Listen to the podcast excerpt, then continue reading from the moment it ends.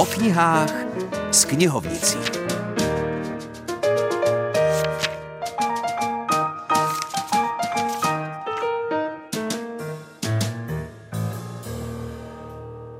Hezké nedělní odpoledne, zdraví vás Filip Černý.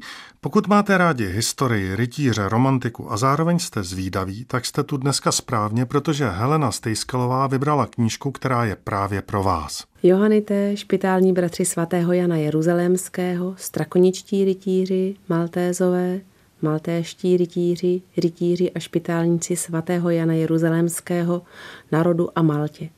Zní vám to trochu tajuplně? Jsou to názvy pro jeden řád nebo více odlišných řádů. Pak si opatřete knihu České velkopřevorství řádu maltéských rytířů v dějinách. Druhé upravené vydání vydalo nakladatelství Libri v Praze roku 2022. Jejím autorem je znalec řádových dějin Milan Michal Buben, historik, pedagog a heraldik a zároveň magistrální rytíř suverénního řádu maltéských rytířů který si takřka ke svým 76. narozeninám nadělil knihu o svém řádu. Takže této knize z historického pohledu nechybí nic důležitého a je ukázkou zpracování několika set letých řádových dějin se smyslem pro detail.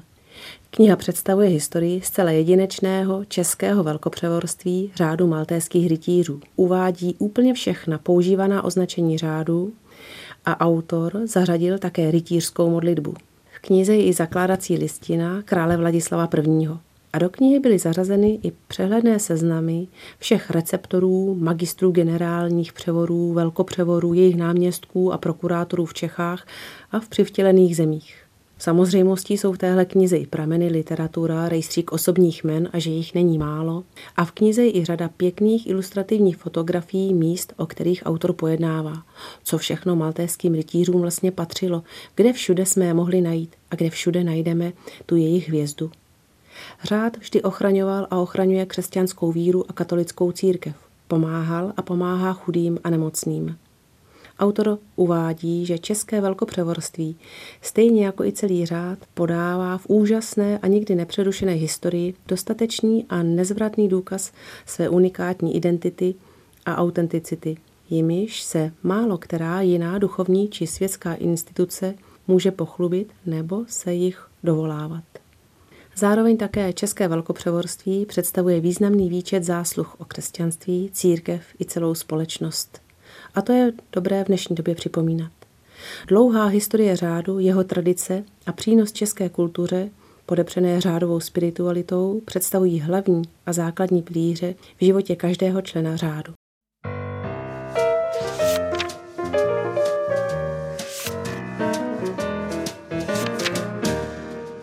Signore Gesù, che vi siete degnato di farci partecipare alla milizia dei Cavalieri di San Giovanni.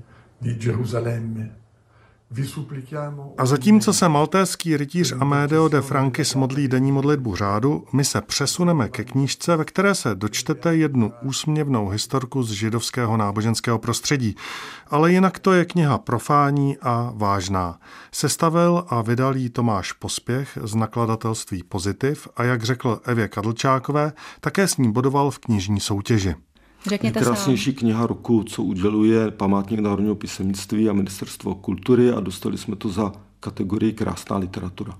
O čem to je? Co je to za titul? Ta kniha se jmenuje Felix Kolmer Slib a Felix Kolmer je velice zajímavý pán, který v mládí byl členem skauta a dodnes zůstal velice zapáleným skautem.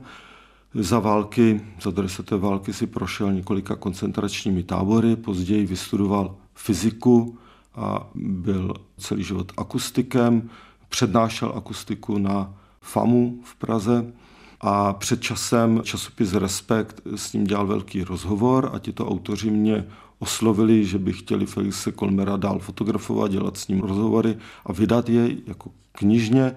My jsme mu tu knihu chystali k 95. narozeninám, ale kniha je velice pomalé médium, vzniká dlouho, takže se nám to tehdy nepodařilo vydat.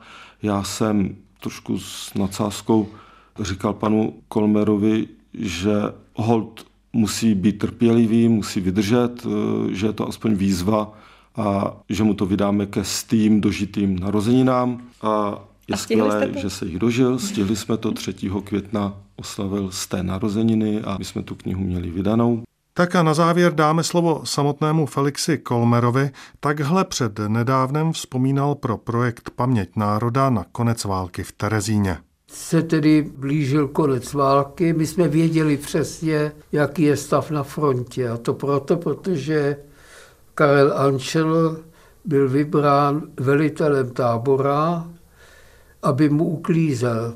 A ten velitel tábora musel být celkem dobrý. Už z toho režimu v tom táboře to bylo vidět. A Karel Ančel tam byl taky přes poledne. A ve dvě hodiny odpoledne si tam otevřel rádio a chytil BBC český vysílání. Takže my jsme každý den věděli, jaký je stav na frontě, což SSáci se dověděli až čtyři dny, když to prošlo cenzurou. A když nějaké město padlo, do rukou sovětské armády, to nás nejvíc zajímalo, protože jsme by byli na této straně, tak nás SSáci nemohli prostě tu disciplínu udržet. A oni nevěděli proč. A my věděli proč. Protože se blížilo osvobození. Pozitivní vyhlídky dělají s lidmi divy, tak hodně optimismu a za týden se budu těšit u knížek zase naslyšenou.